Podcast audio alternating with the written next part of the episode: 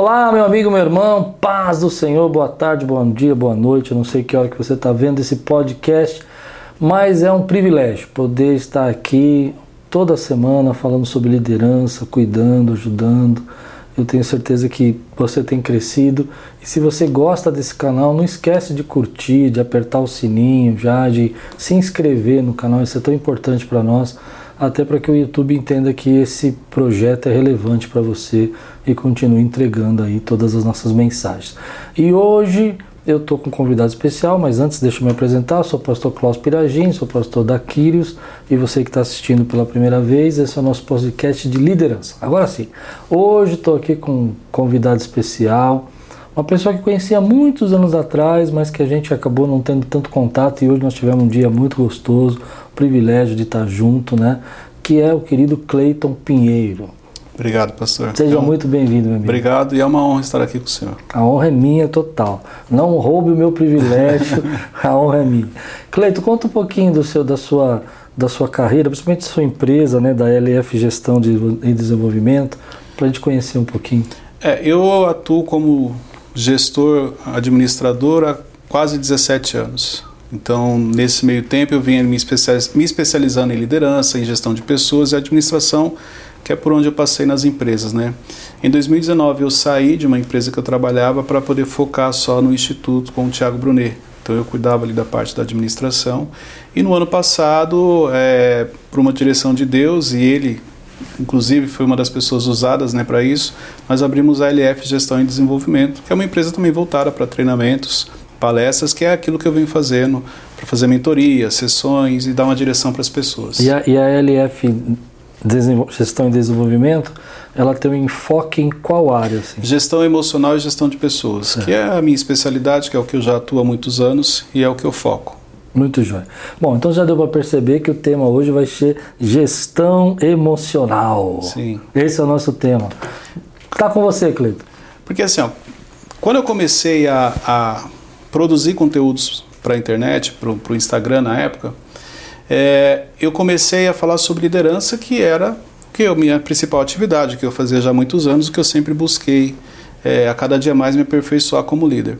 Mas aí eu entendi que como você pode querer gerir pessoas se você não estiver gerindo as suas próprias emoções? Uau. Entendi. Então, exemplo, quando a gente fala de liderança, se você perguntar em qualquer treinamento qual é o maior desafio que as pessoas têm na liderança, pessoas. E qual é o desafio que você tem com pessoas? É lidar com as emoções delas. Porque elas oscilam, um dia está bem, um dia está mal, tem um que é mais explosivo, tem um que é mais tranquilo. Então, quando você não tem esse gerenciamento próprio, quando você não gera as suas emoções, você vai ter muito mais dificuldade em gerir das pessoas. Porque vai acionar gatilhos, tem as questão, a questão das crenças que você carrega, as feridas, e tudo isso vai impactar na sua liderança.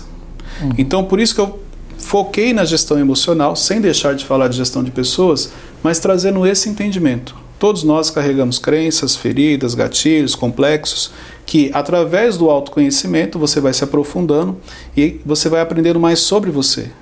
Uhum. Então, muitas vezes, não é que você não tem afinidade com uma pessoa da sua equipe, é porque o comportamento dela lembra alguém que te feriu no passado. Então, de maneira inconsciente, quando você está perto dela, você fala: Não sei, eu não vou com a cara do fulano. Uhum. Mas às vezes é só o comportamento. Uhum. Dado uma ferida que você tem dentro de você. Então eu trago muito essa questão da gestão emocional, porque se você não está no controle da sua vida, quem está? Suas emoções. E toda vez que você toma uma decisão com base na sua emoção, você vai se arrepender depois. Você, você explora isso de que maneira? Por exemplo, eu estou pensando aqui, eu gosto de sentar aqui e me colocar como uma pessoa completamente leiga. Sim. Eu, eu penso é, eu imagino que eu já sei a resposta às vezes, mas às vezes eu gosto de perguntar porque eu tenho gente claro, lá em casa que não está é importante. Por exemplo, quem vai fazer um curso desse, ele vai trabalhar em que áreas dentro da, da vida dele? Ele vai aprender mais sobre ele. Hum, Como assim, Cleito? Como isso, é que você vai fazer isso. um curso para eu aprender mais sobre mim se você não me conhece? É Existem padrões. Hum. Então, exemplo, as suas privações na infância, elas trazem um impacto hoje. Sim. Se você foi privado na infância de ter um tênis que você queria, um sapato que você queria, repare que hoje você tem muitos pares de sapatos no seu guarda-roupa. Se na sua infância você não podia comer chocolate, repare que a sua casa vive cheia de chocolate. Então as privações trazem um impacto no nosso emocional. Ó, você, as crenças e a, os complexos, ele entra na sua vida na infância, ele potencializa na adolescência e ele se manifesta na fase adulta. Uhum. Então, todos nós carregamos, mas até você ter esse olhar para dentro de você, você demora um pouco e você não, não avança, não evolui. Por que, que as pessoas não gostam de olhar para dentro de si? Porque uma coisa é quando alguém te decepciona, você fica chateado. Mas quando você descobre que você comete erros e que você não é a pessoa mais perfeita do mundo, e que pessoas que você julgou, você acaba fazendo algo parecido ou pior, a decepção é muito maior. Por isso que o autoconhecimento não é para qualquer um. Olhar para dentro de si, identificar os erros, as falhas, o que você precisa melhorar, é muito difícil. É mais fácil colocar a culpa nos outros. Volta um pouquinho nisso, eu achei forte. O autoconhecimento não é para qualquer um. Sim. Por quê? Porque, exemplo, eu lembro que a primeira, primeira vez que eu fiz o curso com, com o Thiago Brunet no, no Instituto Destiny, o impacto foi muito grande. Porque ali ele me trouxe essa clareza de que o mundo que eu tinha na minha cabeça, ele só existia na minha cabeça. A realidade era outra. Eu não estava no nível que eu achava. Eu não era a pessoa mais agradável como eu pensava. Interessante. Eu não sabia tanto como eu imaginava. Porque eu não tinha autoconhecimento. Então eu, eu achei que o Cleito estava no nível e ele não estava naquele nível. E a partir dali eu tomei uma decisão. Eu não quero mais viver no mundo que só existe na minha cabeça. E eu só vou falar aquilo que eu vivo. Então a minha mudança dentro da minha conversão, claro, primeiramente, quando eu conheci Jesus, a minha vida muda, mas a, a, a inteligência emocional me ajudou muito nisso, a ter um olhar mais para o Cleiton. Então, exemplo, se o senhor fizer algo aqui que eu não concordo, que eu acho errado, a primeira coisa que eu vou fazer, peraí, deixa eu ver se eu também não estou fazendo isso. Então, antes de querer olhar para o senhor, deixa eu ver se eu também não estou cometendo esse erro, uhum. antes de julgar, antes de falar, fazer qualquer crítica ou falar. Na maioria das vezes que eu identifico algo em alguém que eu não acho legal, quando eu olho para dentro, eu encontro também. Seria isso as sabotagens? A autossabotagem, ela vem de um complexo ou de uma crença. Então é mais ou menos assim. Eu, eu tinha isso, eu tinha um complexo de inferioridade por causa da minha infância humilde. Então, na minha cabeça, eu sempre ia ser o mais pobre, o mais simples, o menor. Então, se eu chegasse nesse ambiente e eu entendesse que esse ambiente não era para o meu nível, eu ia entrar num processo de autossabotagem e aí é o momento em que você dá um jeito de sair do ambiente. Autossabotagem é o momento que você começa a trabalhar para se prejudicar. O que parece um absurdo para muita gente, mas é o que mais acontece no dia a dia. Porque eu não me acho capaz de estar nesse ambiente, eu vou dar um jeito de sair daqui. Como? Às vezes numa discussão, no mau comportamento, ou quando eu falo que eu tenho medo, ou eu acho que eu não sou capaz. Não, o senhor me chamou para esse projeto, mas acho que eu não sou capaz. Pastor, chama outro. É autossabotagem. Por quê? Por causa do complexo que eu carrego.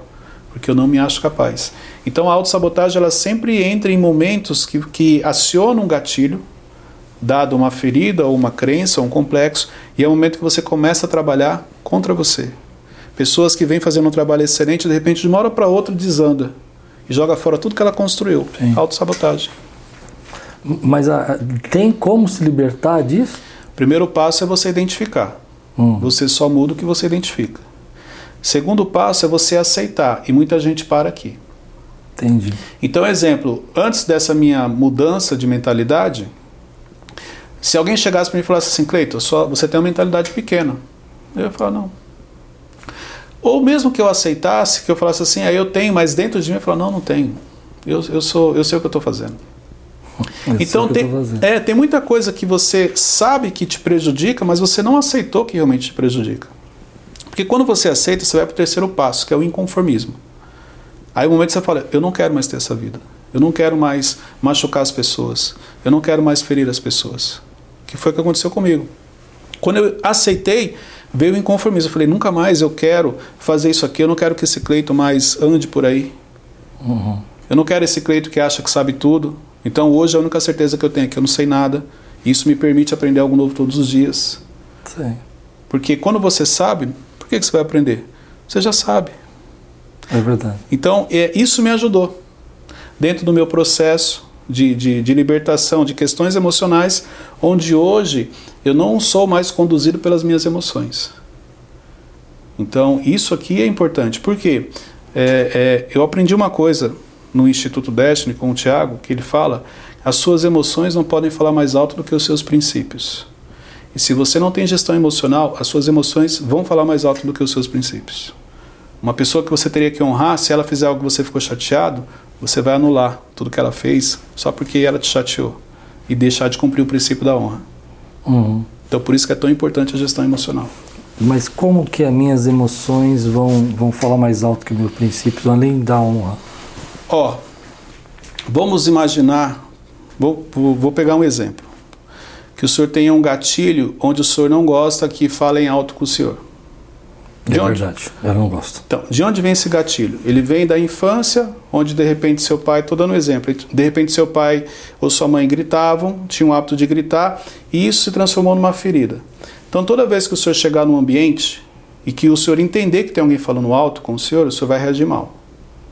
Só que aí você conheceu uma pessoa que ela já tem o hábito de falar alto.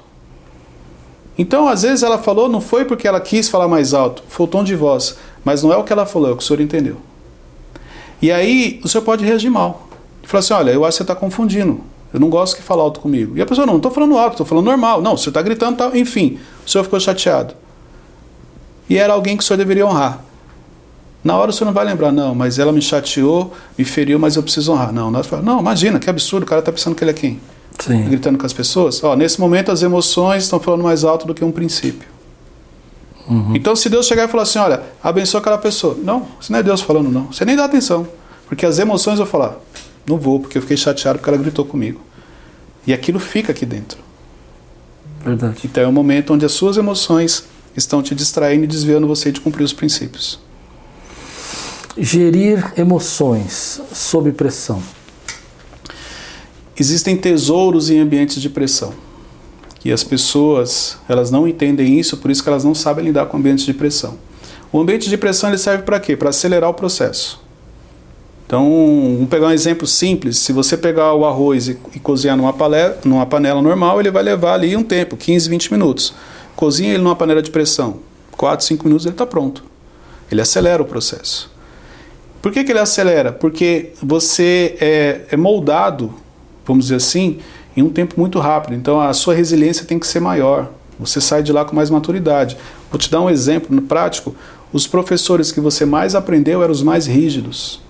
Uhum. Tanto que você lembra até hoje o nome dele, você lembra que as suas notas eram boas, porque era um ambiente de pressão, você não podia conversar, você não podia chegar atrasado, você não podia olhar para o lado, você não podia andar na sala. É um ambiente de pressão. Sim. Cobrança, ele quer a nota boa. Então, quando você está nessa fase, você acha ruim. Mas depois você olha e vê o quanto você cresceu com aquela pessoa. Então, exemplo, os líderes mais difíceis que eu tive me prepararam para o que eu vivo hoje.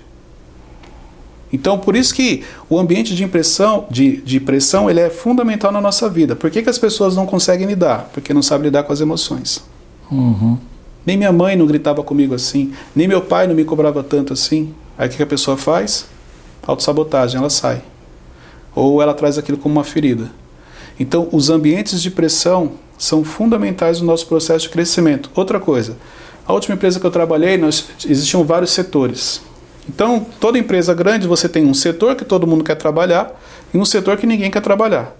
Que todo mundo quer trabalhar. Geralmente é o setor tranquilo, que não tem muita demanda, não tem cobrança, não tem pressão. E o que ninguém quer é o contrário.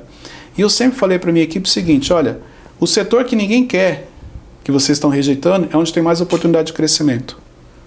Por quê? Porque ali ninguém quer estar. Sim. Então ali você sempre tem vaga disponível. O setor que todo mundo gosta é o que menos você consegue ser promovido. Porque a concorrência é maior. É igual aqui, na igreja, repare, tem setores que as pessoas não gostam muito.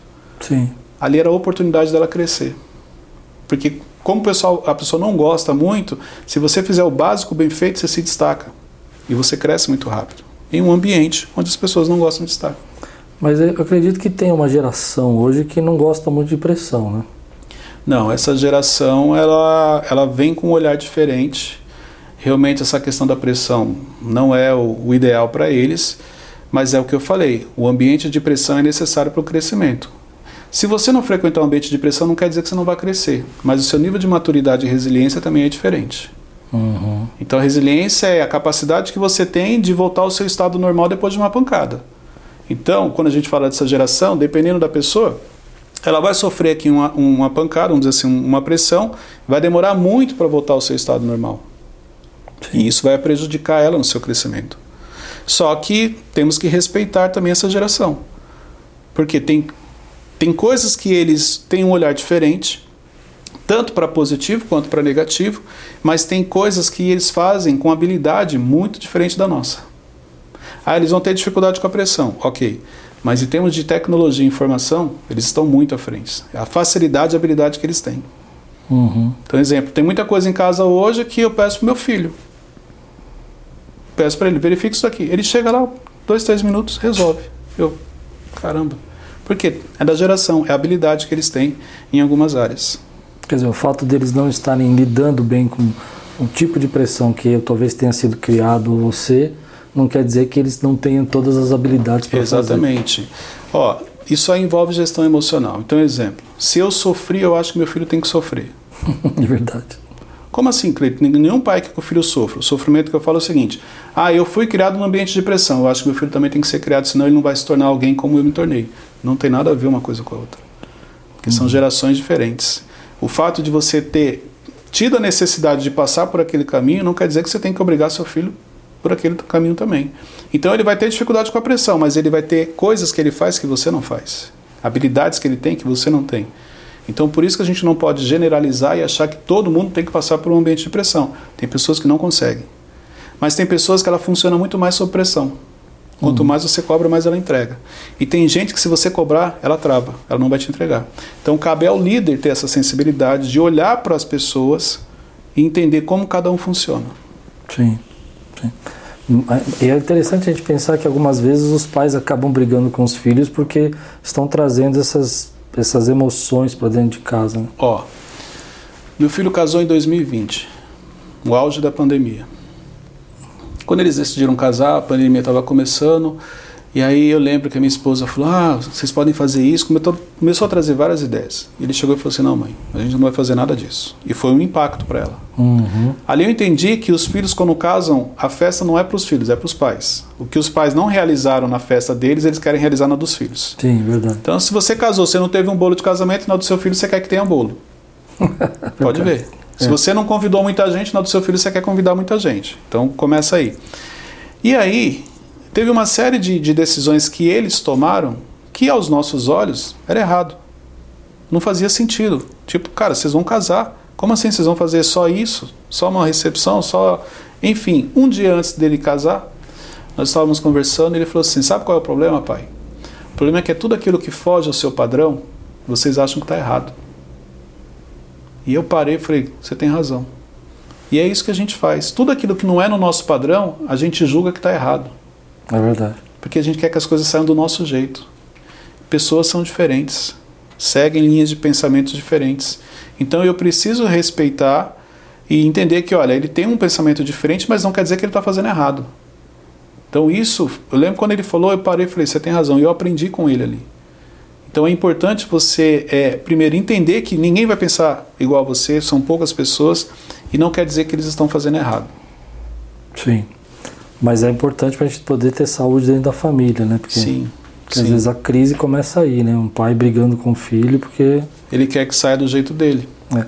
Nesse curso que você administra é, e ministra nas pessoas, envolve essa questão de temperamento também? Envolve. Eu falo sobre a questão dos temperamentos, quatro, né? Vamos, você tem vários nomes, método DIS e tal, mas você tem o extrovertido, o dominante, o paciente e o analítico. Se você pegar só pelos temperamentos, aqui você já tem um grande desafio. Porque, exemplo, o dominante ele tem muita dificuldade de estar com o paciente. Porque o dominante ele quer tudo para ontem. O paciente já não tem a mesma pressa. O dominante tem muita dificuldade em lidar com o analítico.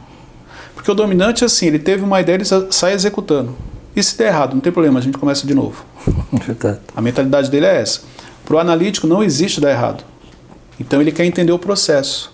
Se você chegar, você é dominante. Se você chegar para o analítico e falar assim, ó, vamos ali comigo, ele vai falar, não, vamos ali aonde? Não tem esse negócio de vamos ali sem saber para onde ele vai. Então ele gosta de calcular, ele gosta de entender o processo. O analítico. O, o analítico, o dominante, não, vamos ali, vamos. Ele, mas onde você vai? Não sei, ele me chamou, eu estou indo. E não tem problema com isso. Se no meio do caminho você mudar o percurso, para o dominante é tranquilo. Muda no meio do caminho para o analítico. Fala que vai levar ele para comer uma pizza, no meio do caminho você leva para comer esfirra. Ele fica bravo. Porque ele já se programou para comer pizza. Sim. O dominante, cara, tanto faz, pizza, churrasco, carne. Então, o analítico ele gosta de entender o que vai acontecer, ele gosta de criar o processo. E o paciente? O paciente é aquele que ele foge de conflito. Então, exemplo, se você falar assim, ó, vamos comer uma pizza, no meio do caminho mudar para esfirra, ele não vai falar nada para não ter o conflito. Sim. Então, ele sempre vai aceitar. Mas o paciente tem uma série de qualidades. Exemplo, nenhum dos outros três tem uma escuta ativa tão forte quanto a do paciente. O paciente ele consegue sentar e ficar te ouvindo, sem falar nada. Vai conversar com o dominante. Você começa a falar, ele fala, e aí? Ah, aí ele já quer adiantar a história. Eu vi uma frase de um dominante que achei muito engraçado, Cleiton momento irônico, né? Ele falou pro cara assim: me dá a versão reduzida de 30 segundos. É isso aí. Mas é isso. Então, me dá a versão reduzida de 30 segundos. Você quer matar o dominante? Você começa a falar com ele que aconteceu 5 horas da tarde e você começou falando das 8 horas. Ele é, não, aguenta. não aguento. Ele vai te cortando. O paciente não, ele fica te ouvindo, ele fica o dia inteiro aqui te ouvindo. Ele tem essa capacidade, a escuta dele é ativa. Sim. Entendeu? Então, não existe o certo ou errado. Existe aquele que cada um tem a sua habilidade. Repare que no casamento, o que, que acontece? O contrário. O dominante casa com o paciente. Uhum. Aí você fala, Cleito, realmente, eu tenho muitas coisas diferentes da minha esposa. Eu tenho muitas coisas diferentes da minha esposa. Como é possível você casar meio que com o oposto? Porque os dois juntos se complementam. Se tornam um. Imagine dois dominantes casados. E é possível, por exemplo, eu, eu, eu, fiz um curso às vezes com o Tiago há muitos anos atrás, e ele falou para mim assim, eu tomei um susto com isso, porque desde criança é, eu sempre fui identificado como dominante. Uhum. Mas depois passei um processo meio depressivo tal, e fui fazer o curso lá. E, e no meio do curso ele falou, você é paciente. E eu tomei um susto. Aí eu fui analisar, realmente eu era paciente. É possível trocar isso? Na minha essência, eu sou analítico paciente. É, eu percebi. Então eu era uma criança tranquila, uma criança que observava, tinha facilidade de observar. E bem analítica, por sinal. Muito sossegada. Hoje eu tenho muito do dominante. Por quê? Pelo cargo de gestor. Então você consegue manipular isso. Quando um o senhor se torna líder, o senhor começa a desenvolver o dominante. Entendeu? Então, assim, você desenvolve os temperamentos. Claro que para um dominante desenvolver o analítico é muito difícil questão de planilha Excel, mas ele consegue desenvolver, é, fazer a leitura de dados, mas ele preencher é mais difícil. Então, exemplo, o qual é o que eu tenho um percentual menor? O extrovertido. Eu, por quê? Porque eu sou o contrário, eu sou introvertido. Sim. Então eu não vou chegar aqui brincando com todo mundo, eu vou chegar quieto, observando tal na minha. Mas quando há essa necessidade, eu faço. Então nos treinamentos tem momentos que eu estou brincando, que eu estou agindo como extrovertido, tem momentos que eu estou agindo como dominante. Quer dizer, você consegue lidar com é, tudo. Qual que é o nosso desafio? Quando você começa a ter gestão emocional, você descobre qual dos temperamentos você tem que usar para cada ambiente. Então, exemplo, aqui nesse momento, o pastor Klaus é o paciente e é tranquilo. Mas talvez em uma reunião com a equipe, o senhor tem que ser o dominante para dar uma direção. Sim. Aí o senhor vai estar ali com os filhos, com a família, vou usar o extrovertido, vou brincar com eles, vou ficar mais à vontade. Uhum. Então, para cada ambiente que você frequenta, é importante você fazer a leitura. Qual temperamento é o ideal aqui? Qual a atitude né, que vai funcionar? Eu, com a minha equipe, eu vou ser dominante. Mas em casa, com a esposa, eu não preciso. Paciente. Uhum. Então você transita. Vamos, vou sair um pouco desse assunto e vou entrar num assunto que eu, eu, eu não combinei com você. A gente não combinou nada, na Sim, verdade, né? Mas, é. mas você deu uma virada de carreira. Sim. E eu achei muito legal isso. A gente estava conversando no almoço sobre a sua virada de carreira. Né? Você estava trabalhando num grupo muito grande e com muitos funcionários, gerenciando. E de repente você falou: não, não é isso que eu vou fazer para o resto da minha vida. E, e você já estava numa certa idade, você não era. Sim, eu tinha ali um 40 anos. 40 anos. E nesse tempo você deu aquela guinada, você deu aquela virada de carreira eu acredito que tem muita gente que gostaria de dar uma virada de carreira e não sabe nem como fazer, né? É, a minha história, quando eu começo a entender sobre inteligência emocional, gestão emocional, começo a entender sobre propósito. Então, rapidamente eu identifiquei que eu sempre, por onde eu passei, eu treinava pessoas. Então, uhum. olha só, nessa empresa, nas, nas primeiras, eu sempre fazia reuniões, feedbacks individuais, feedbacks, feedbacks em grupos, treinamentos. Isso sempre foi meu. E eu nunca tinha percebido que isso tinha uma ligação com o meu propósito. Quando você descobre o propósito, o que, que muda? Porque ele potencializa. Então, se você ajudava 10, agora você vai ajudar 100, mil. Quando você descobre o propósito, ele potencializa. Potencializa aquilo que você já faz, o seu propósito. Igual eu. Eu treinava 10 pessoas em uma, nas lojas que eu trabalhava. Descobri o propósito. Hoje é 100, mil, por aí vai. Então, quando eu comecei a descobrir meu, meu propósito, em 2017, eu lembro que eu fiz uma oração. E eu pedi para Deus que nem passasse do tempo e que nem eu antecipasse. No momento certo, eu queria sair daquela empresa para me dedicar ao Instituto com o Tiago. Em 2019, eu recebo a direção para sair. Olha só. E aí eu fui para pedir a conta, porque Deus direcionou. Cleito, como é que Deus falou? Deus fala com você de diversas maneiras. Deus fala com todo mundo, não é todo mundo que escuta, mas ele fala com todo mundo. Então ele falou, meu coração, eu reconheci a voz dele, ele falou: "Pode sair que chegou o tempo". Eu fui lá e pedi a conta. Só que a, eu lembro que a diretora, ela pediu 20 dias, porque a, a loja que eu cuidava, ela era muito relevante, dado as vendas, né, ela, ela tinha uma, uma relevância na companhia. Depois de 20 dias, eu recebi uma homenagem e aí fui mandado embora e recebi todos os direitos. Ali eu vi Deus me honrando. Olha só. Então, a Eles minha... te mandaram embora, então. Me mandaram embora. Mesmo você Sem explicação, assim. É. Não... a gente sabe que foi Deus, mas assim, os olhos normais não tem explicação, Sim. porque você não fez nada de errado, como é que é? A companhia não manda embora nesse sentido. Cleiton, Cleiton foi. Recebi tudo. Então, olha só. Essa transição eu fiz no auge, tem esse detalhe. Deus me tirou no auge da minha carreira. Onde tudo estava dando certo, indicadores lá em cima, a loja vendendo, crescendo, equipe engajada, tudo. Ele falou: pode sair. E quando eu fiz a oração em 2017, eu pedi uma coisa, que o nome dele fosse glorificado. E o que eu mais ouvi nas homenagens que eu recebi na minha saída foi que eu voltei para a igreja por causa de você. Eu conheci a palavra através da sua vida.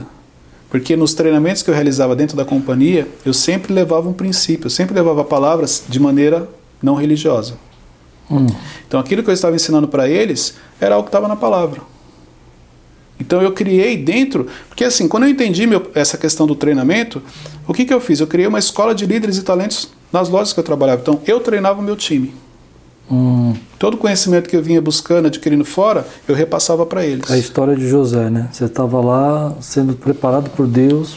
É isso. Na casa de Potifar para Exatamente. o, o governo, né? Exatamente. Quando, quando, quando José vai para a prisão, ali ele começa a administrar, a gerenciar. Era fazia parte do treinamento dele. Sim. Só que para a prisão dessa vez não pesou tanto para José, porque ele já tinha ido antigamente. A primeira, se você pegar a primeira vez que ele se torna escravo, vamos dizer assim que ele estava preso, foi muito difícil emocionalmente.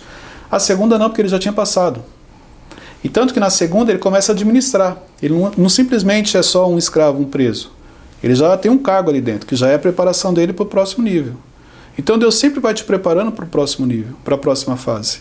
Se você não tiver o discernimento e não tiver o controle emocional, você se perde. Eu aprendi algo que até compartilhei esses dias nas minhas redes sociais. Deus fala o que você precisa ouvir. O diabo fala o que você gosta de ouvir. E a falta de gestão emocional faz você se perder. Porque quando Repete ele... isso, Cleiton, foi muito bom. Deus fala o que você precisa ouvir, mas o diabo fala o que você gosta de ouvir. Não. Por isso que muita gente se distrai, porque o diabo não precisa te atacar. Para mim, uma das estratégias que ele mais usa com as pessoas é distrair. Porque se ele te ataca, você corre para Deus, você corre para a igreja, você faz campanha, sua oração, você fica com medo. Quando ele te distrai, você se afasta de Deus sem perceber. Uhum. Então, uma das estratégias que ele usa é, usa é distrair as pessoas e nessa elas se afastam de Deus sem perceber. Pessoas que estão na zona de conforto, muitas vezes não buscam Deus com a mesma intensidade do que aquela pessoa que está passando por algo difícil. Sim. Quando Jesus fala sim, sim, não, não, o que passa disso provém do maligno, é disso que Jesus está falando, zona de conforto. Por quê? Na zona de conforto não está bom, mas também não está ruim. E aí é onde é o perigo. Uhum. Porque se está ruim, você toma uma decisão. E se está tudo bem, você vê os resultados do que você está fazendo. Mas quando você entra numa zona de conforto, você nem percebe. E você fica ali anos, sem perceber. Mas essa questão da, da sua grande virada, assim, você fez alguma preparação ou foi pela fé mesmo? Foi pela fé. A preparação que eu fiz é assim, a minha experiência que eu já tinha.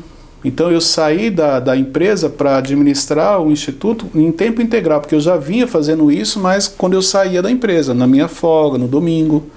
Então, quando eu saio, eu vou me dedicar 100% àquilo. Mas era. É, Deus me treinou na gestão. Para mim não fazia sentido ele me tirar da gestão e me levar para outra área, vamos dizer assim. Então é mais ou menos assim: Deus te treinou no basquete.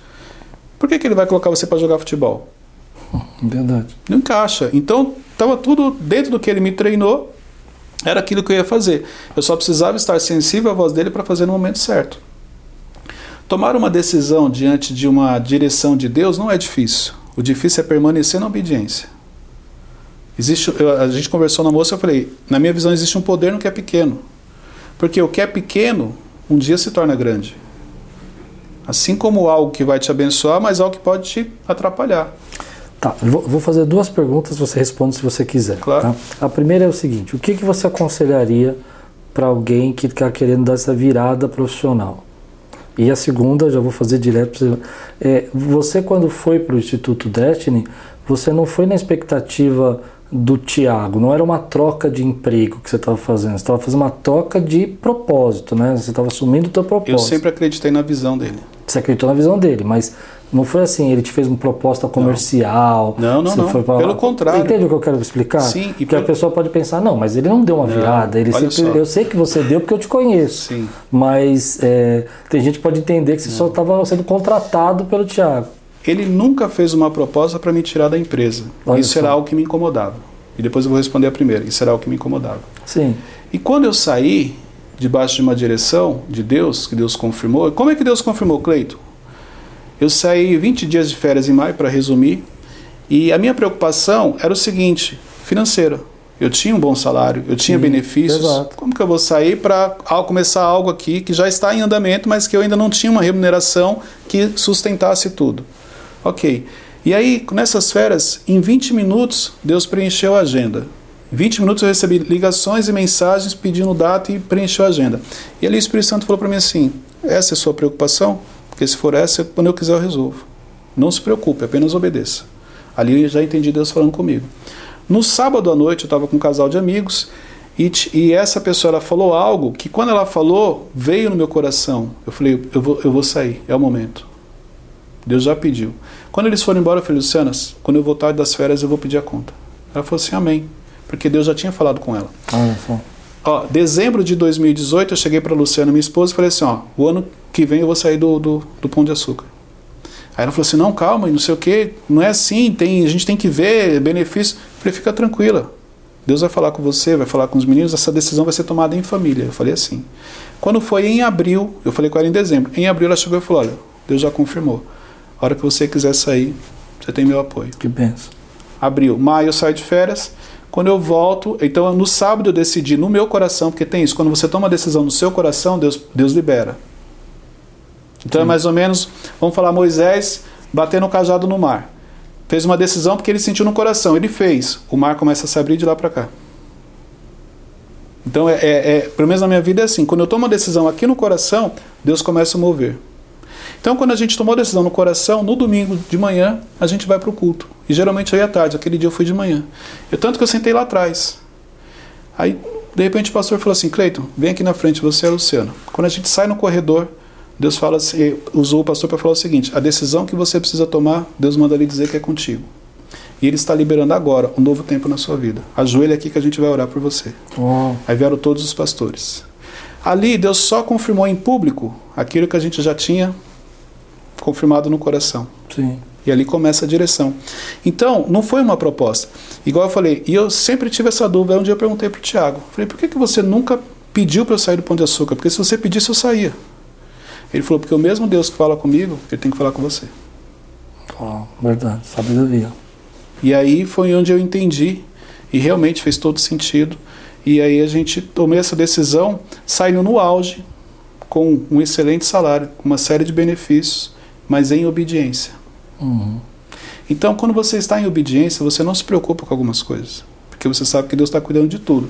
Existem fases que não vai sobrar para você fazer o que você gostaria, mas Ele não deixa faltar. Até você ter maturidade para Ele derramar o que Ele tem para você. E, e os conselhos que você daria para quem quer dar essa virada? Um deles você já deu aí. eu achei. Primeira oração, Oração e unidade, unidade da família, né? claro. Sai bacana. Deus não participa de nada que você não esteja em comum acordo com a sua esposa ou com seu marido. Tá bom.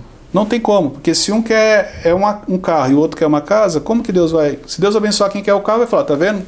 Era o carro. Se for a casa, a mesma coisa. Primeiro ponto. Segundo ponto, Deus nunca vai colocar nada no seu coração que vai gerar discórdia na sua casa. Isso aqui é importante. Então tem muita gente que, ah, não, Deus falou comigo. Como é que Deus fala com você e não fala com a outra metade? Não existe isso. Tanto Sim. que hoje, 25 anos de casado, toda decisão ela é em comum acordo. Várias vezes Deus coloca algo no meu coração que quando eu vou falar, ela fala assim, amém. Deus já tinha falado comigo. Sim. Então, isso aqui é importante. Então, o primeiro passo, oração, como um acordo em casa. E o terceiro passo aqui é, por que você quer tomar essa decisão? Hum. Existem dois tipos de transição. A que você faz no auge e a que você faz quando você não tem nada a perder. É muito fácil fazer uma transição quando você não tem nada a perder. É muito fácil chegar e falar, estou ah, indo para tal lugar. Por quê? Não, porque foi uma direção de Deus. Peraí, você está indo porque onde você está, você não está tendo resultado. Você não, não, não, não, não está fazendo nada que realmente está te agradando. Então você não tem nada a perder. Quando eu saio, eu saio no auge. Hum, entendi agora por que, que você falou do auge. Né? Sim, eu tinha sim uma série de benefícios. Eu tinha a questão emocional de status, eu era respeitado, eu era uma referência. Então eu saí no auge. E quando você sai no auge, as portas ficam abertas. Quando você não tem nada a perder, você não tem nem por que querer voltar. Sim. Entendeu? Então, assim, uma pergunta que ajuda na transição é a seguinte: e se tudo der errado? Então, essa foi uma pergunta que eu me fiz. E eu sabia que se tudo desse errado, eu tinha portas abertas. Em último caso, eu poderia voltar. Mas eu nunca vi Deus tirar você de um lugar e depois mandar você voltar. Ah, não, desculpa, me enganei. Não, Deus não faz isso. não, não, não, pastor, desculpa, enganei, era aqui, não, era... não, Deus não vai fazer isso. Ô oh, filho, desculpa. É, tava na correria aqui. Não, e... Egito não é Egito. É, né? não existe. É que você não está sensível, por isso que eu falei, uma decisão não é difícil de tomar, o difícil é todo dia você estar em obediência. É, eu acho que Deus chama também pessoas ocupadas, né? Eu estou pensando assim, pensando no chamado, né? É, quando você pega Moisés estava pastoreando, você pega é, José estava atrás dos irmãos obedecendo o pai. Sim. Davi estava indo obedecer o pai, né? Todos têm uma, uma obediência, uma atitude, né? É, é, é o que eu falei, é a transição onde a pessoa está fazendo algo, não é porque ela não tem opção, ah, vamos ver o que vai dar. É. é tipo, você está parado, vou fazer uma transição. Você está parado, você tem que fazer é. mesmo. Pensando em Davi, por exemplo, ele fala né, exatamente isso. Né? Eu já tinha matado o leão, a ursa, e iria matar agora, ele ia vencer Golias. Deus né? vem preparando. Deus vem preparando, né? Deus vem preparando. E aí ele já tem uma experiência, né? Você pega exemplo, Davi era músico, tocava harpa. E o fato dele ser músico, ele tem acesso ao palácio. Sim. Então você vê que se você pegar tudo aquilo que Deus ia direcionando, que ele ia fazendo, levava ele para algum lugar. É. O que eu gosto do Davi, uma, uma das coisas que eu gosto, é que ele não tem uma mentalidade de, de, de escassez, uma mentalidade rígida, né? Porque quando ele pergunta qual é o prêmio, eu Sim. acho muito legal. O gigante está lá, enorme, violento, e ele é pequeno, ele é novo, mas ele fala, qual que é o prêmio mesmo? O que, que, é isso? Ah, vai ganhar a filha e vai é, ganhar. Vale a pena. Vale, a pena. pena. então, o prêmio é bom. É, o prêmio é, bom. Isso, é estratégia. Se, mas outra pessoa pode dizer assim: não, mas eu não, eu não posso ir para o palácio, eu não posso ser. Não, a crença não ia deixar nem perguntar qual é, porque já ia ficar com medo do gigante. É, então, eu gosto dessa ideia dele, Isso dessa mentalidade dele livre, né, de pensar. Ó, interessante o senhor está falando de mentalidade. Qualquer mudança para acontecer na sua vida, a primeira, é, é o primeiro lugar que precisa mudar na sua mente. Sim. Se a mentalidade não mudar, você não consegue avançar. Tem muita gente que não avança por isso. A mentalidade dela não mudou, não avançou. Então é, vamos falar dos hebreus, saiu do Egito, mas a mentalidade continuava ainda como se estivesse escravo, como se fosse escravo. A ponto deles pedirem. O que tirou da gente lá então? Eu era feliz e não sabia. Eu era feliz sendo escravo. A mentalidade não mudou. Mas deixa um pouquinho fundo nisso agora. Lá no começo você falou uma frase que me chamou muito a atenção e que tem a ver com essa questão da mentalidade. Você falou, eu não me enxergava, eu não uhum. me via. Eu achava que eu era um cara assim, assim, assim, daqui a pouco eu descubro que eu não sou assim, né? Agora você está falando da questão da mentalidade que a pessoa não consegue avançar. E aí tem no meio o autoconhecimento que a gente Sim. falou, né? Mas a, a, o que eu percebo pastoreando é que mesmo você às vezes falando e, e ministrando... Não entra Isso. Não entra. Não entra. É, o Jesus fez isso, né? Jesus pregando ali e eles contavam a parábola, eles não entendiam que a parábola era sobre eles mesmos, né? Isso aí, não eles não percebiam que o irmão mais velho da parábola do filho Paulo era eles, né? Por causa da mentalidade. É, Então, isso, como é que Ó. rompe isso? É um desejo da pessoa. Não, você não vai desejar o que você não sabe que você precisa. Então, é verdade. É então, verdade. exemplo, o Cleiton por muitos anos tinha mentalidade pequena. Então, se você chegasse e falasse assim, cara, deixa eu te ensinar algo. Aí eu deixava você começar a falar. Quando eu pegava um pouquinho, eu já revertia. Ah, é por isso eu, tava... eu, eu, eu tinha necessidade de, de estar ali mostrando para você que eu sabia. Eu não queria deixar você me ensinar. Porque você me ensinar é como se, peraí, então eu não sou ninguém, eu vou continuar não sendo ninguém por causa dos meus complexos. Uhum. Então eu queria me posicionar. Como que muda a mentalidade? Pessoas e ambientes. Como que mudou minha mentalidade? Ó, pessoas, e ambientes. O Tiago foi ministrar num culto na De Alfa. E aí ele estava fazendo um curso. Primeira vez que ele anunciou, eu falei assim, eu não tenho dinheiro. A minha esposa falou, vai. Eu falei, não, não tem dinheiro. Não, tem, não, é, agora- não é agora fazer curso. E outra, curso. Minha mentalidade, isso é gastar dinheiro, negócio de curso. O negócio é trabalhar. Isso aí é gastar dinheiro. Minha mentalidade pequena. Eu achava que o curso tinha preço. E na realidade o curso tem valor, não tem preço. Então, pela mentalidade que eu carregava, eu não queria investir. Quando ele fez o segundo, ela chegou e falou: Você vai fazer. Porque ela provavelmente não estava aguentando mais o Cleito, precisava dar um jeito no Cleito. ela falou: Não, você vai fazer. Eu falei: Tá bom. Quando eu fiz, ó, ambiente e pessoas, eu estou num ambiente de desenvolvimento com uma pessoa, com um treinador para me ajudar no meu crescimento. Então, ambiente e pessoas. Ali começa o despertar para mudar minha mentalidade. Depois disso, eu vou para outros cursos, eu começo a acompanhar ele no CID presencial. Então, esse tipo de ambiente começa a fazer parte da minha rotina. Não tem como a, a mentalidade não mudar. Eu começo a andar com pessoas que estão níveis acima do meu. Não tem como a mentalidade não mudar. Então, se você não está disposto a pagar um preço financeiro para você estar num treinamento, em um curso, para você fazer uma mentoria, não vai mudar a sua mentalidade. Só quando você começa a frequentar esses ambientes que você entende como que a pessoa age, como ela se comporta, como ela se veste, por que, que ela faz aquilo. Aí vem o despertar. Fora isso, não tem como. Muito forte, muito forte. Eu estou pensando que na minha experiência agora, você Uhum. falou, me deu um gatilho aqui. Interessante. Porque a minha mentalidade começa a mudar em 2004, quando eu vou estudar no Hagai, lá, Olha em, aí. lá no, no Havaí. Olha aí. Eu volto do Havaí. Com outra visão. É, e o curso não foi bom. Mas é o ambiente e as pessoas. Exatamente. O ambiente, a- os professores, tirando um ou outro de todos, né, porque eram professores do mundo inteiro, assim, né, eram fracos até. Os professores indianos eram fracos, os africanos eram fracos. Os melhores eram os brasileiros, americanos, né? Mas é, eu nunca tinha pensado nisso. Repare que a sua estrutura, Nunca tinha que pensado o senhor me nisso. mostrou, Ah, tem várias coisas com padrão de igrejas americanas. sim. Porque o senhor foi, fez cursos. Porque o primeiro curso que eu fiz sobre audiovisual foi lá. É isso.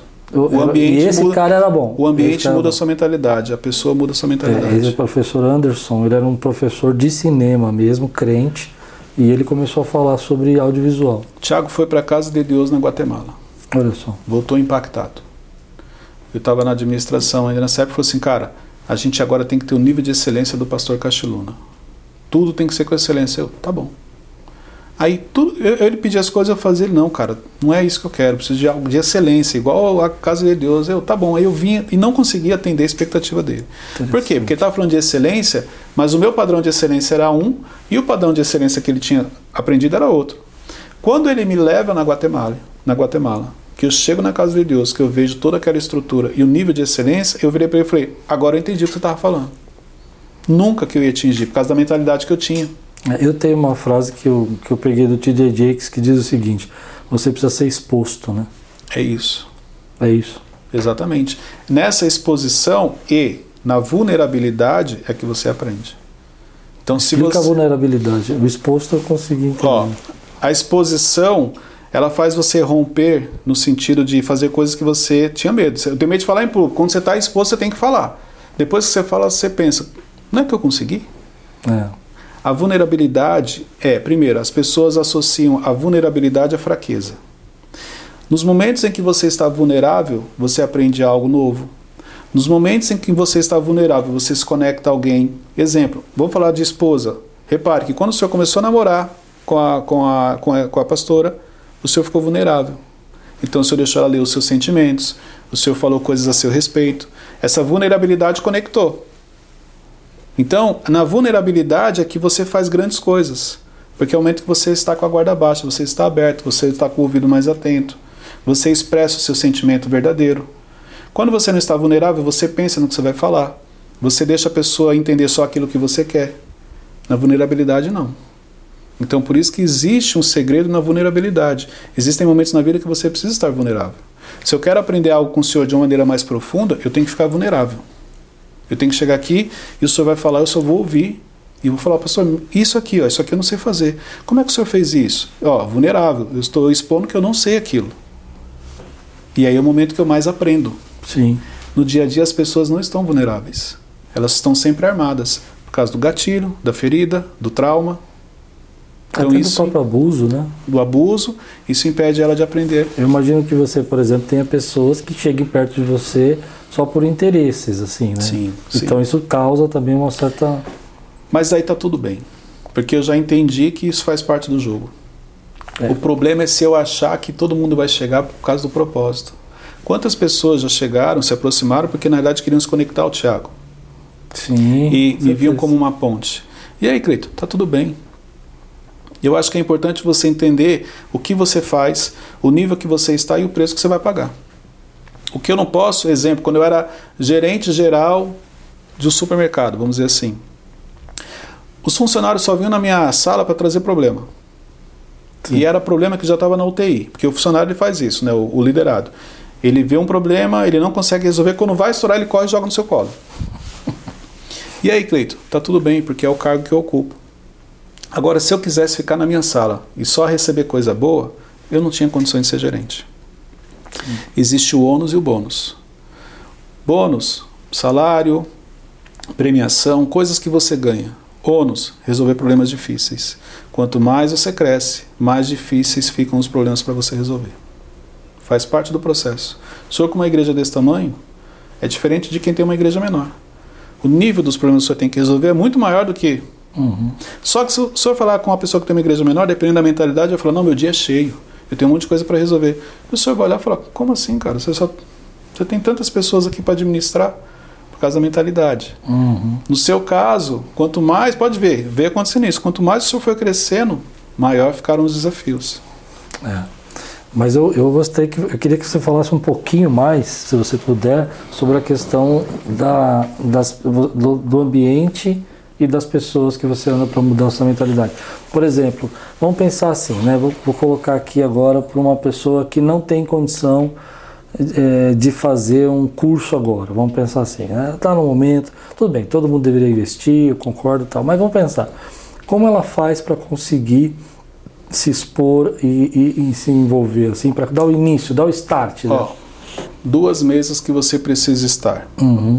A mesa que você aprende e a mesa que você ensina. Todo mundo tem que ter essas duas mesas. Independente do que ela faça. Por quê? A mesa que você aprende é aquela mesa que você chega em silêncio e permanece em silêncio para você reter o máximo de informação. E isso só é possível para quem tem gestão emocional. Quem não tem, chega numa mesa dessa e quer falar. E tem mesas que as pessoas não querem te ouvir.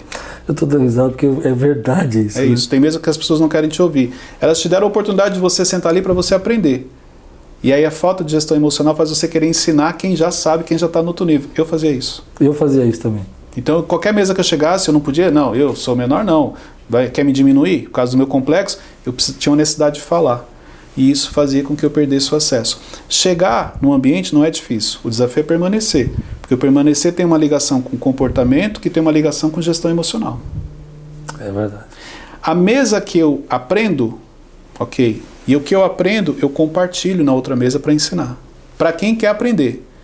Isso é um outro erro que as pessoas cometem. Elas querem ensinar quem não quer aprender. Então, tem pessoas que elas querem. Exemplo, ah, nós, eu, o senhor perguntar para o senhor se o senhor já ajudou alguém, o senhor vai falar, já ajudei. Mas não é que o senhor ajudou, a pessoa se permitiu ser ajudada. Assim como as pessoas que te ajudaram, é porque o senhor permitiu que elas ajudassem. Então, quando você tem essa clareza das mesas, fica mais fácil. O problema é o seguinte: a mesa que você ensina emocionalmente é boa. As pessoas querem te ouvir, te elogiam, te escutam, te coloca aqui, ó, desse patamar.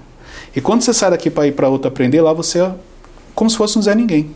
Você tem que chegar em silêncio e sair em silêncio. Emocionalmente, para alguns, não faz sentido. Por isso que ele fica preso no ambiente. Ele não cresce, ele não avança. Porque ele não sabe se comportar na outra mesa. E é esse o exemplo. O que, que me ajudou no meu crescimento? Eu sempre soube me comportar nos ambientes que eu acessava. Hum. Então isso me ajudou a, em silêncio, observar o que está acontecendo, aprender. Aprendi com o senhor, aprendi com ela, aprendi ali, ó, porque eu estou em silêncio. Quando eu quero falar, eu não aprendo. Essas seriam as pessoas que não são ensináveis? As pessoas que não são ensináveis são pessoas feridas emocionalmente. São pessoas orgulhosas, são pessoas que têm complexos, que têm é, feridas, que têm traumas. Exemplo, é o Cleito do passado, ele não era ensinável. Então, se o senhor enxergava talento em mim, potencial, quando o senhor quisesse ensinar, eu não, eu não, eu não acabava não retendo o conhecimento, uhum. porque eu achava que eu sabia. Porque Deus me deu algumas habilidades, então essas habilidades faziam com que eu achasse que, ah, eu sou bom. Uhum. Pensamento de mentalidade pequena, eu sei fazer. Os maiores erros que a gente comete na vida são nos momentos de certeza. Como assim? Os maiores erros são nos momentos de certeza. Por quê? No momento de certeza, você não pergunta. Você vai e faz. Hum, entendi. Repare, apareceu algo na sua vida. Você espiritualiza, você fala assim: é de Deus. É de Deus? Ok. Você fez uma oração e perguntou para ele? Não. É de Deus, já sei. Depois você descobre que não era. Era o diabo oferecendo o que você gosta e não o que você precisa e é onde você se distrai. A certeza fecha o coração. Pra... Claro. Se eu tenho certeza, eu não preciso aprender. Se eu já sei, não preciso perguntar. Na dúvida, eu peço ajuda. Na dúvida, eu peço um conselho. Na certeza, não. É. Eu tinha bastante isso que você falou. Essas duas coisas me atrapalharam muito no começo do ministério. A primeira, aquela questão de, do ambiente, né? Se eu sentisse que o ambiente era melhor, meu pai falava muito isso para mim quando eu era jovem. Se o ambiente era maior do que eu, eu me diminuía muito. Eu, Complexo. Né, não conseguia me... E a segunda é que quando eu estava numa mesa que eu achava que ela também é uma mesa que eu deveria ouvir, ao invés de ouvir, eu queria falar, né? Achava Sim. interessante. São duas coisas que trabalhei um pouco entendendo essa questão de que a gente tem que ser ensinável, né? A gente Sim. tem que ter um coração ensinável. É. E tem essa questão que você falou, né, da vulnerabilidade. Sim. Né? Exemplo, qual é o maior desafio que o Cleiton tem ao longo desses anos? É controlar o Cleiton. É controlar as minhas emoções, é controlar os meus pensamentos. Sim. Porque eu achava que quando descesse as águas, o velho homem ia morrer afogado. Ele não morreu. Então ele fica sempre querendo fazer coisas que, olha, isso não me pertence mais. Uhum. Entendeu? Então, o pensamento você não controla, você vai controlar aquilo que você fala, aquilo que sai da sua boca. Mas é por isso que eu falo que o maior desafio que eu tenho todos os dias é com o Cleito, é controlar as minhas emoções. É de repente aqui o senhor falar algo e eu, não, eu ficar chateado e falar assim: não, mas que absurdo. Ele falou assim comigo: ó, oh, controla as emoções. Ele não falou com você, ele está te ensinando, ele está te direcionando. Então, esse controlar o emocional é que é um desafio todos os dias para todo mundo. Puxando um pouco para o Ministério Pastoral, acho que esse é um dos grandes desafios nossos, né? Primeiro que, repare que a maioria do gabinete, dos gabinetes que o senhor faz, vamos por 80%, 90%, é emocional, não é espiritual. Verdade. Mas todo mundo chega falando que é espiritual. Verdade. O diabo me atacou, o diabo nem passou perto. É você sozinho fez tudo que você fez. Não é que o diabo te atacou, é que você não perdoa ninguém, você está sempre falando mal das pessoas, você fica cuidando da vida dos outros. Não tem nada de espiritual, isso é tudo emocional. Começa a liberar perdão para você ver se sua vida não muda. Sim. Como é que você brinda o seu coração? Perdoando. Então as pessoas confundem o espiritual do emocional. Por isso que tem coisas que você faz campanha, faz jejum, faz oração e não resolve. Por quê? Porque não é espiritual, é emocional. É. E acho que treinar líderes na igreja também é difícil por causa disso, né? Porque às vezes você está numa mesa e eles não sabem qual é o papel deles naquela mesa, né? Que você falou da mesa. É a mesa né? de ouvir ou é a mesa de vocês? Porque a hora tem hora que eles estão falando, né? E tem hora que eles têm que estar tá ouvindo. Vamos falar um pouquinho do livro? Claro. Conta para mim um pouquinho da história O Poder do Recomeço. Poder do Recomeço. Esse livro lancei o ano passado e eu explico a importância do recomeço. Nós sempre estamos recomeçando e não percebemos. Primeiro que recomeço para algumas pessoas soa como algo negativo. As pessoas acham que recomeçar é quando algo deu errado, e não Sim. necessariamente. Exemplo, na escola você todo ano recomeça. E por qual é, o, o que é importante no, no recomeço? É você trazer a bagagem de aprendizado. Quando você sai da primeira série e vai para a segunda, você tem que trazer o aprendizado da primeira, porque na segunda vai te ajudar também. Se você olhar, até Deus recomeçou com Noé. Aí você vai falar assim, mas Deus errou? Não, Deus não errou. Ele quer nos ensinar algo sobre a importância de recomeçar. Sim. Porque ele, ele conhece tudo, ele sabe de tudo. Não é que ele errou, mas ele está mostrando para a gente olha, a importância de você recomeçar na vida. Então, existe um poder, e no, no, no, capítulo 7, são sete capítulos, onde eu explico sobre a questão emocional, crenças, complexos, padrões que nós carregamos. Então, o próximo livro eu quero escrever sobre padrões. Existem padrões emocionais. Vamos ver um exemplo, padrão do sobrevivente. O padrão do sobrevivente ele faz com que a sua vida seja muito corrida. Tudo é aos 45 do segundo tempo. Se te entregar uma atividade para você fazer em duas horas, você deixa para fazer na meia hora final. Aí faz correndo. Chega em casa naquela correria, agenda cheia. É, é o padrão do sobrevivente. Essa pessoa não consegue ter paz. Ela acha que a vida é para sobreviver e não para viver. Então, se você entrega algo para ela que é tranquilo, ela dá um jeito de deixar aquilo corrido. Uhum. Ela dá um jeito de sofrer. É, é, o padrão do sobrevivente. Então tem a questão do medo. E no último capítulo eu explico que o recomeço perfeito, o recomeço ideal, é aquele debaixo de uma direção de Deus, é aquele debaixo de obediência. E tem uma parte da minha vida que eu conto ali do que Deus fez. Interessante. Você, você, eu queria falar só mais um assunto, depois já está chegando no final, já passou uma hora e foi assim, né? Voou, né? Glória a Deus. Glória a Deus, é foi muito forte. Uh, eu percebi que você falou muito sobre valores, né? Explica um pouquinho para nós sobre valores. Você falou várias vezes sobre os próprios padrões envolvem é. valores, né? O, por muitos anos na minha vida, eu achava que o dinheiro traria felicidade. Sim. Então eu achava que quando o dinheiro chegasse na minha vida, eu seria uma pessoa diferente. E quando o dinheiro chegou dentro da fase que eu estava, a felicidade não veio. Pelo contrário, eu quase me afastei da minha, eu me afastei da minha família, quase perdi minha família, me afastei dos amigos porque eu só trabalhava. E ali os meus valores começaram a mudar. Eu comecei a enxergar de uma maneira diferente para a vida. Então quando eu falei do curso, as pessoas acham que o curso tem preço, é caro. Não, o curso tem valor. É. Porque o único investimento que você não tem prejuízo é o investimento pessoal. O investimento financeiro você pode ganhar ou perder, o pessoal não. O que, que muda no investimento pessoal? Quando você investe em, investe em você, é o, o tempo do retorno. Para alguns é a curto prazo, para outros demora um pouco mais, mas você tem retorno. Então, dentro dos, desses processos que eu passei na minha vida, chegou uma hora que meus valores começaram a mudar. Eu comecei a entender o que realmente a gente tem de importante na vida, que é Deus, a família, os amigos. O dinheiro, ele não pode ser prioridade na sua vida, ele tem que ser consequência. Enquanto ele foi prioridade na minha vida, primeiro que ele demorou para vir e quando chegou não fez efeito nenhum. Então hoje ele é consequência do que eu faço. Quando você deixa de colocar o dinheiro como prioridade, uma, uma coisa que eu aprendi no instituto com o Tiago é: o dinheiro só compra o que é barato. O que realmente é caro ele não compra. Então, exemplo: os, os momentos de felicidade na nossa vida, os maiores os mais marcantes, não tem a ver com dinheiro. É o nascimento do seu filho, às vezes é um casamento. É uhum. algo que realmente tem valor. Você não precisava de dinheiro para viver aquilo. Então, quando você muda a questão no olhar e entende quais são os valores que você realmente carrega, que você tem na vida, a sua vida começa a mudar. O seu foco muda. Bom. Estamos chegando no final. Suas Quais são as suas considerações, meu amigo, agora de tudo que você. A gente falou um pouco sobre emoções, gerenciar, pressão, falamos sobre valores agora, falamos sobre padrões, falamos muita coisa, mas o que, que você gostaria de dar um fechamento aqui? Invista no autoconhecimento. Muito bom. Conheça a sua história. Porque quando você começa a se aprofundar na sua história, você entende por que você se comporta da maneira como você se comporta. Você identifica as oportunidades que você perdeu você identifica as pessoas que você feriu. Se você olhar, Jesus falava muito do autoconhecimento. Por quê? Quando alguém chegava para Jesus e pedia um milagre, ele respondia com perguntas e as perguntas dele eram reflexivas. Jesus respondia o seguinte: Você crê uhum. que eu possa fazer o um milagre? E a pessoa parava, olhava para dentro dela. Eu creio, eu estou diante do Messias. Aí ela respondia: Eu creio. E ele falava: A sua fé te curou. Isso é autoconhecimento, é o momento que eu tenho que olhar para dentro de mim. Uhum.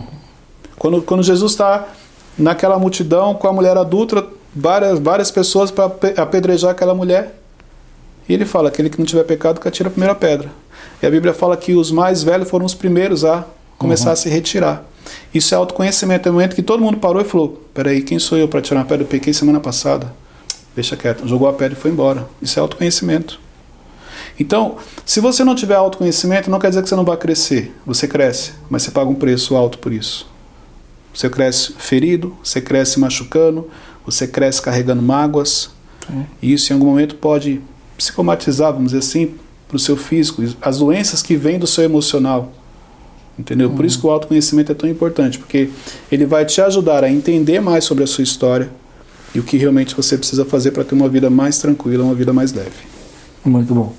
Muito bom. Quem quiser encontrar o Instituto LF? Ele está. O Instituto nas minhas redes sociais, meu site cleitonpinheiro.com é, Cleiton C. Pinheiro no Instagram e no meu canal no YouTube tem muito conteúdo falando sobre gestão emocional, sobre liderança, que está no YouTube Cleiton Pinheiro também. E o livro está disponível nas grandes plataformas, Amazon, Livraria Leitura. Esse encontra. é meu, viu gente? Esse é meu. Cleiton, muito obrigado, meu amigo, Agradeço, por você estar tá disponibilizando seu tempo, estar tá aqui com a gente, ensinando a gente. Foi bênção demais. Que Deus Glória te abençoe poderosamente. Amém continue a graça de Deus sendo derramada. Amém. Obrigado, pastor. Eu te agradeço de coração. Amém. Gente, se você gostou desse podcast, não esquece de compartilhar, não esquece de curtir e indica para alguém aí que está assistindo a gente, que estava ouvindo tudo isso, tenho certeza que vai ser benção. E não esquece de parar um pouquinho e seguir lá o Cleito, se você ainda não segue, é bênção também. Deus abençoe, uma semana de graça e tudo quanto fizer prosperará. Amém.